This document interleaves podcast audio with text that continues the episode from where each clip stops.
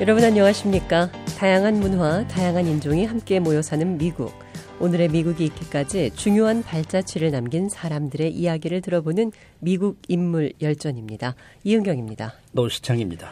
네, 오늘은 여성이기 때문에 당하는 온갖 어려움을 극복하고 미국 최초의 여자 의사가 된 엘리자베스 블랙웰에 대해 알아보도록 하겠습니다. 지금은 여성 의료인이 많다는 것이 하나도 이상할 게 없습니다. 아, 요즘 미국에서 의료계의 남녀 비율이 어느 정도 되나요? 네, 한 조사를 보니까요. 어, 미국에서 현재 의료 활동을 하고 있는 어, 의사 수가 약 95만 명가량 되는데요. 남녀 비율을 보면 65세 이상의 경우 남성이 80%, 여성이 20%였습니다. 남성이 훨씬 많고요. 네. 그런데 35세 이하는 여성이 60%고 남성이 네. 40%로 남녀가 바뀌었습니다. 네. 아, 갈수록 여성이 남성을 앞지르고 있음을 알 수 있죠. 네. 그러나 약 이 150여 년 전만 해도 미국은 물론이고 유럽에서조차 여성 의사는 단 한 명도 존재하지 않았습니다. 여성의 사회 진출이 막혀 있는 분야가 많았는데 의료 분야도 그 가운데 하나였습니다. 이런 시대에 미국 최초의 여자 의사가 됐다는 건 대단한 일 아니겠습니까? 그렇죠.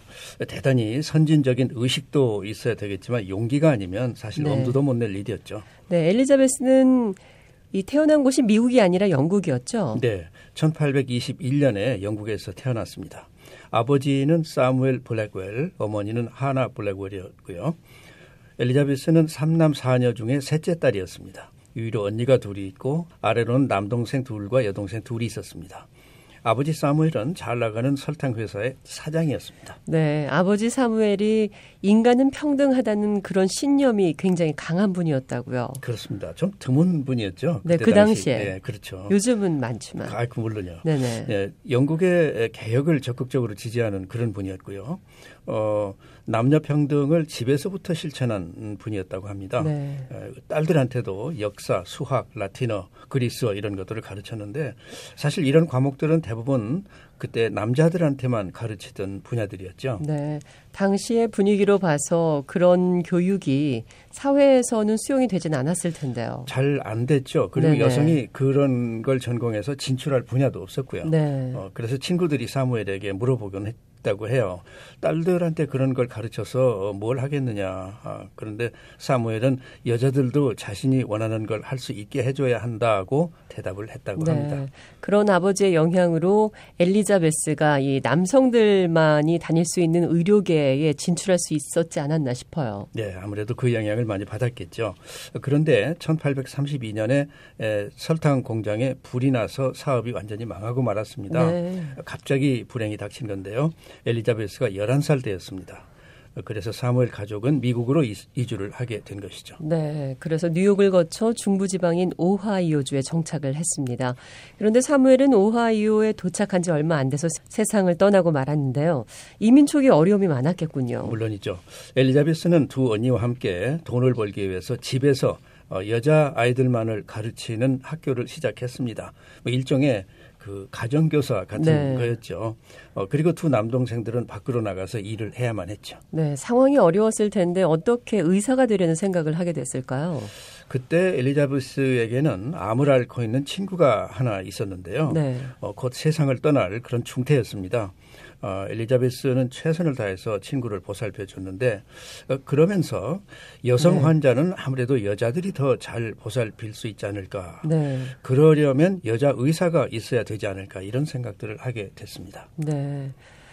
의대에 다니려면 많은 돈이 드는 건 지금도 마찬가지지만 특히 여성으로서는 엄두도 못 낼 일 아니었나 싶어요. 네. 더구나 여자이기 때문에 그 의대 들어가는 것 자체가 안 되는 그런 법이 있었잖아요. 그렇죠. 그래도 엘리자베스는 남부인 노스캐롤라이나 주로 가서 교사로 일을 하면서 의과대학 학비를 마련을 하기 시작했습니다. 그런데 그때 교사 한 사람이 친절하게도 엘리자베스에게 의대 진학에 필요한 과학을 가르쳐 주겠다고 제의를 했습니다. 네. 어, 다음에 엘리자베스는 의사이면서 의대 교수로 있는 사람으로부터 의학을 또 직접 배웠고요. 네. 어, 이 교수는 필라델피아 지역에 의대들이 많다. 그런 정보도 알게 줬습니다. 네, 필라델피아에 있는 의대 여러 곳에 지원을 했습니다. 예상대로 어떤 의대도 엘리자베스를 받아주진 않았습니다. 대학 관계자들은 꼭 의사가 되고 싶으면 남장을 하고 프랑스로 가보는 게 어떠냐라는 제안까지 했고요. 모두들 거부를 했는데 용케 들어가긴 했어요. 네. 단 한 군데 뉴욕주에 네. 있는 제네바 의과대학이라는 곳에서 받아들이겠다는 연락이 왔습니다. 네. 이 학교는 오늘날 뉴욕 주립 의과대학인 State University Medical University가 돼 있습니다. 네. 그런데 그때 당시 이 학교가 여성을 받아들인다는 정식 규정이 있었던 건 아니라고 하지 않습니까? 규정이 없었죠. 그런데 네. 일종의 실수라고 할까요? 이상하게 입학이 된 셈인데 네네. 에, 어쨌든 엘리자베스는 뭐 받아주겠다는 연락을 받았으니까 그곳으로 달려갔죠. 네. 가서 보니까 영 환영하는 분위기도 아니고 어색했습니다. 네. 한참이 지난 뒤에야 엘리자베스는 그 이유를 알았습니다. 어, 엘리자베스를 추천한 교수 체면을 생각해서 학교 측이 학생들한테 여론조사를 해본 겁니다. 네. 어, 여학생이 들어오면 어떻게 했느냐고. 네. 어, 학생들은 뭐 그것도 재미있겠네. 이제 그런 생각을 하게 됐고요. 그래서 장난으로 어, 오케이 이런 투표를 해서 결국 들어오게 결정이 됐다고 해요. 네, 당사자인 엘리자베스는 어쨌든 입학 절차를 진행했다고 하고요. 막상 그러나 엘리자베스가 들어오자 재학생들은 막을 수가 없었습니다. 입학 허가를 받았고 수업료 납부를 했기 때문에 네. 그때 가서 안 된다고 할 수는 없었던 거죠. 그렇죠. 그렇지만 뭐 학교 생활이 순탄하지 못했을 것 같아요. 교수들은 강의실에서 엘리자베스에게 따로 앉으라고 했고요. 어, 실험실 사용을 못하게 하는 일도 자주 있었고 또 어떤 학생은 위협을 가하기도 했다고 합니다. 또 학교 내에서뿐만 아니라 밖에 나가도 사람들이 남녀의 구분을 무너뜨리는 나쁜 여자라고 손가락질까지 하기도 했다고 해요. 엘리자베스는 이런 어려움을 다 참고 공부를 계속했죠. 네, 그리고 1849년 드디어 제네바 의대를 졸업하게 됩니다. 그리고 우수한 성적으로 졸업을 했고요. 미국은 물론 유럽까지 포함해도 의대 과정을 이수한 여성은 엘리자베스가 처음이어서 언론에서도 엘리자베스의 졸업에 호의적인 보도를 했다고 하죠 그 당시에. 그렇죠.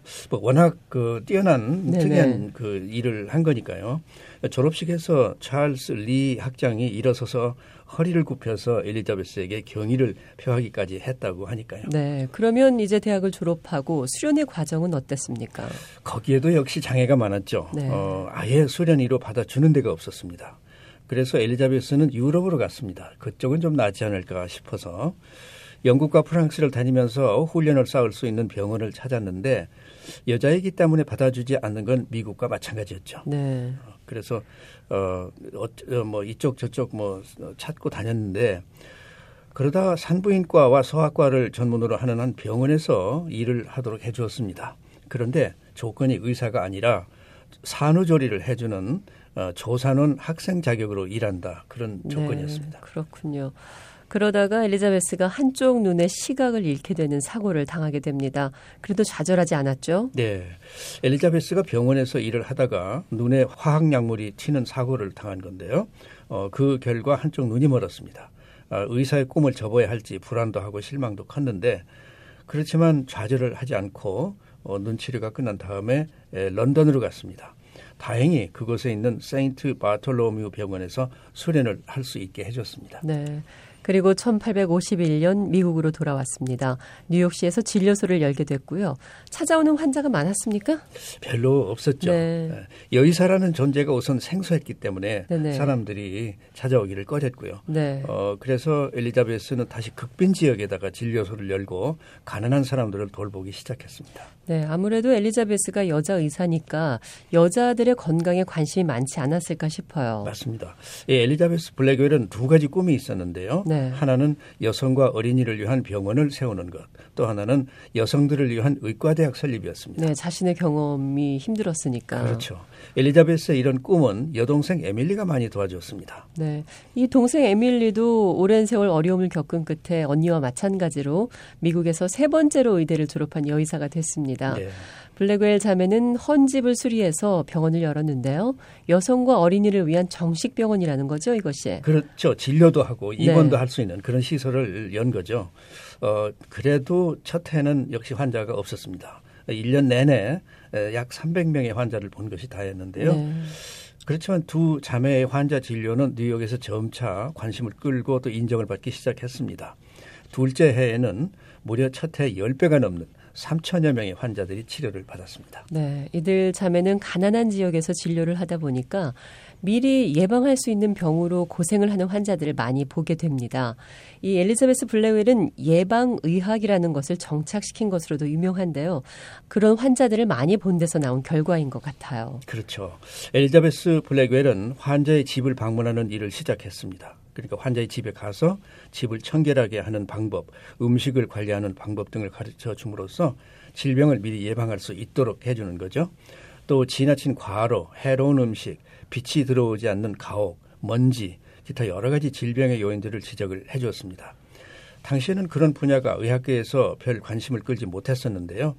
어, 예방을 할 수 있는 병으로 고통을 받고 죽는 일은 없어야 되겠다는 이런 에리자베스 블랙웰의 에, 그 고집스러운 이론이 네. 뉴스를 타고 점점 이제 확산이 됩니다. 네. 그래서 차츰 의학계에서 중요성이 인정됐고 어, 보건의학 분야의 중요한 영역으로 이 예방의학이 자리를 잡게 됩니다. 네.